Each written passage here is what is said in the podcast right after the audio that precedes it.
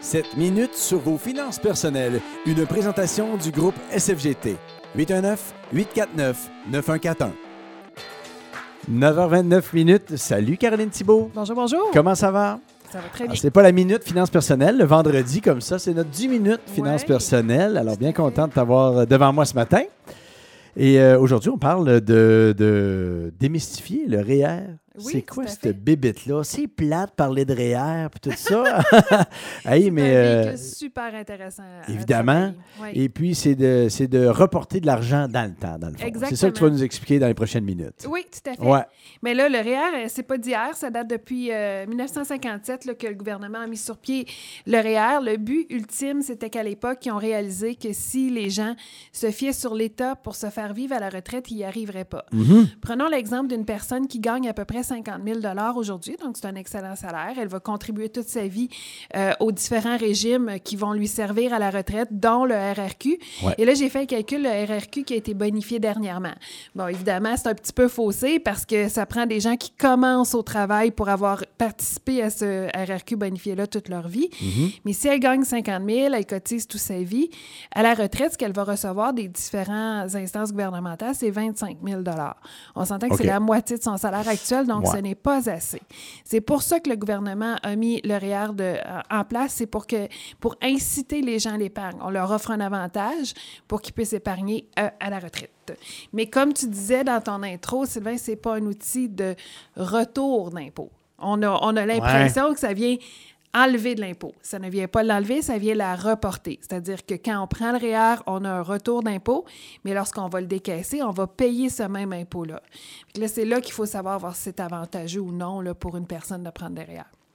C'est ça, en théorie, ça, ça va faire descendre notre revenu annuel. Quand notre revenu annuel va être plus bas, ben, on va changer de braquette d'impôt, puis là, on va être moins imposé, dans le fond, sur cette même valeur-là. Fait que la valeur du REER, c'est la différence entre les deux, le différentiel. Exactement. Ouais. Fait que si on fait un calcul, disons, là, on dit une personne qui gagne 35 000, Mhm. qui met 5 000 dans ses REER, elle va être considérée aux yeux de l'impôt comme une personne qui a gagné 30 000 C'est ça. Donc, à 35 000, elle payait plus ou moins 5 900 d'impôts. À 30 000, elle aurait dû payer 4 500 d'impôts. Donc, elle va avoir un retour d'impôt de 1 400 Là où le bas blesse, il faut savoir quand on va décaisser combien on va gagner. C'est difficile des fois à estimer, mais si on pense qu'à la retraite, au lieu de gagner 35 000 par année, on va gagner 40 000 par année. Mais là, à ce moment-là, lorsqu'on décaisse l'impôt, on va payer plus d'impôts. On va peut-être payer 1600 d'impôts alors qu'on en a épargné 1400 au départ. Alors là, on n'a pas fait un bon coup. Que C'est ça ici, c'est ce jeu-là qu'il faut faire. Ben, il y a des gens qui chialent des fois à cause de ça. C'est que finalement, en vieillissant, ben, le revenu a augmenté. Oui, ça Et euh, sont rendus à la retraite, puis ils ont, ils ont un, un salaire qui était plus haut que quand ils l'ont mis il y a 30 ans. Euh, Oui, tout à euh, fait. Quand ils avaient 30 ans. Fait que là, évidemment, ils payent plus d'impôts qu'ils en payaient il y a 30 ans, mais ça, euh, c'est un heureux problème. Ça veut dire que tu fais un meilleur salaire que tu faisais avant. Oui, tout à fait. Puis c'est encore plus vrai pour des travailleurs autonomes. Aussi. euh, qui, parfois, de- durant leur vie euh, active, vont se payer un petit peu moins de salaire, mais Ouais. à la retraite, vont pouvoir bénéficier des fruits de, leur, de la vente de leur entreprise ou peu importe. À ce moment-là, on se doute que le salaire va être plus élevé à la retraite. Mais c'est le genre de planification qu'on doit faire. OK. Donc, dans un REER, on peut mettre tout. Un REER, c'est pas un placement, c'est un véhicule. Donc, dans ce véhicule, de- dans ce régime de placement-là, on peut mettre un compte bancaire, on peut mettre des actions, on peut mettre des fonds, on peut mettre des dépôts termes. Donc, tout est possible d'être investi là-dedans. L'idée, c'est qu'ils sont enregistrés. Alors, peu Exactement. importe le véhicule qu'on prend, le gouvernement est au courant parce qu'ils sont enregistrés. C'est ce qui permet la, la- la réduction d'impôts, entre autres, là, la- la Exactement. réduction du salaire. D'accord. Ce REER-là, il nous appartient particulièrement si on le fait de façon individuelle parce qu'on sait qu'il y a également des REER qui sont euh, fournis par notre entreprise, Oui. notre euh, travail, par exemple, qui pourraient être immobilisés. Donc, on, est un petit, on a un petit peu moins accès à nos liquidités dans ce temps-là. Donc, le REER nous, euh, nous appartient. On peut l'encaisser à n'importe quel moment, même pendant la vie active, mais à ce moment-là, on ne fait pas nécessairement un bon coup parce qu'évidemment, si on prend 5 000 de nos on augmente notre revenu de 5 000 et on paie beaucoup d'impôts. C'est ça. Donc, c'est mieux de le garder pour la retraite. Il y a quelques petites occasions où on peut retirer le REER là, de façon euh, sans imposition. Euh, lors de l'achat d'une première maison, le gouvernement nous permet de prendre, d'emprunter sur nos REER. Donc, c'est pas comme si on devait pas, quand, quand on prend 10 000 pour faire une mise de fonds sur notre maison dans nos REER, il faut rembourser 10 000 À défaut de, je sais plus que je, je pourrais pas vous dire exactement le, le- le pourcentage, mais il y a un pourcentage qui est appliqué sur votre rapport d'impôt chaque année.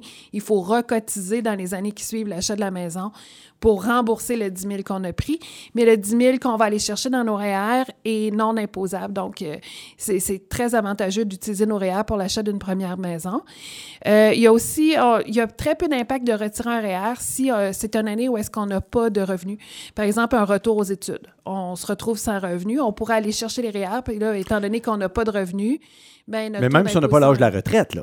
tout à fait. Ça, c'est avant la retraite, Mhm. oui. Ouais, ouais, c'est ouais. les occasions les plus faciles de retirer des REER avant l'âge de la retraite. Donc, il y a certaines occasions qui sont possibles, mais euh, la plupart sont désavantageuses, donc on doit attendre la retraite. Il y a l'accession à la propriété aussi. Oui, c'est ça, pour Mhm. l'achat de la première maison. Maison. puis euh, lorsqu'on, lorsque nos revenus sont plus bas. OK. Là, la question qu'on, a souvent, c'est euh, c'est-tu vrai que je vais perdre ma pension de sécurité de vieillesse si je prends euh, des REER? Ouais. Mais là, il faut faire, euh, il faut faire la différence entre pension de sécurité de vieillesse et supplément de revenu garanti. Souvent, les gens mêlent les deux parce que ça arrive dans un même chèque. Mhm. Mais il y a deux facteurs. Donc, la pension de sécurité de vieillesse, elle commence à diminuer lorsqu'on a des revenus à la retraite qui dépassent les 70 000 et on la perd complètement lorsqu'on gagne 114 000 à la retraite. Donc, c'est assez rare qu'on perd la pension de sécurité de vieillesse. Euh, mais si c'est votre cas, si vous pensez faire plus de 70 000 de revenus à la retraite, il est possible, grâce à une, possi- à une bonne planification, de venir coordonner le décaissement des REER pour ne pas venir vous affecter à tous les ans. OK. Par contre, si on pense avoir droit au supplément de revenu garanti, le supplément de revenu garanti, c'est pour les personnes à faible revenu, donc ceux qui pensent gagner moins de 18 216 par année à la retraite. Ça, dès le premier dollar de décaissement de REER, le supplément est diminué. Donc, c'est Mhm. pied. Puis, il devient complètement nul lorsqu'on gagne plus que 18 216. Donc, si vous pensez avoir droit au supplément de revenu garanti et que vous avez un peu de REER de côté, là, c'est vraiment important de rencontrer un conseiller en sécurité financière pour planifier le décaissement des REER. Les, les- les années où on va décaisser les REER, on va perdre notre supplément, mais on va essayer de les décaisser rapidement pour que dans les années dans le futur, on puisse euh, y avoir droit. C'est vraiment pour ceux qui sont à faible revenu. là, Oui, ça, tout là, à fait. euh, Donc, on veut pas, les- on veut pas pénaliser ceux qui sont déjà à faible revenu parce qu'ils Ouais, ont ouais, un ouais. peu d'économie de côté, vous Mhm. comprenez? Ils ont le droit ça. à ce supplément-là. On va s'organiser pour qu'ils aient droit. Mais la pire décision, ça serait de dire, ben, je vais décaisser 1000 dollars par année de mon REER. Parce que là, c'est sûr qu'on se pénalise sur le supplément de revenu À chaque garanti. année. On est mieux de prendre une, une année tout décaissé, quitte à payer une facture d'impôt un petit peu salée, mais par la suite avoir le droit au supplément de revenu garanti, qui va être de toute façon plus avantageux que l'impôt payé. OK. Fait que ça, là, ça veut-tu dire que le REER, c'est bon pour tout le monde? Ouais, est-ce que le réel, c'est bon pour tout le monde? Ben, c'est bon pour tous ceux qui peuvent bénéficier d'une baisse de revenus. Puis ça, c'est- rarement expliqué de cette façon-là.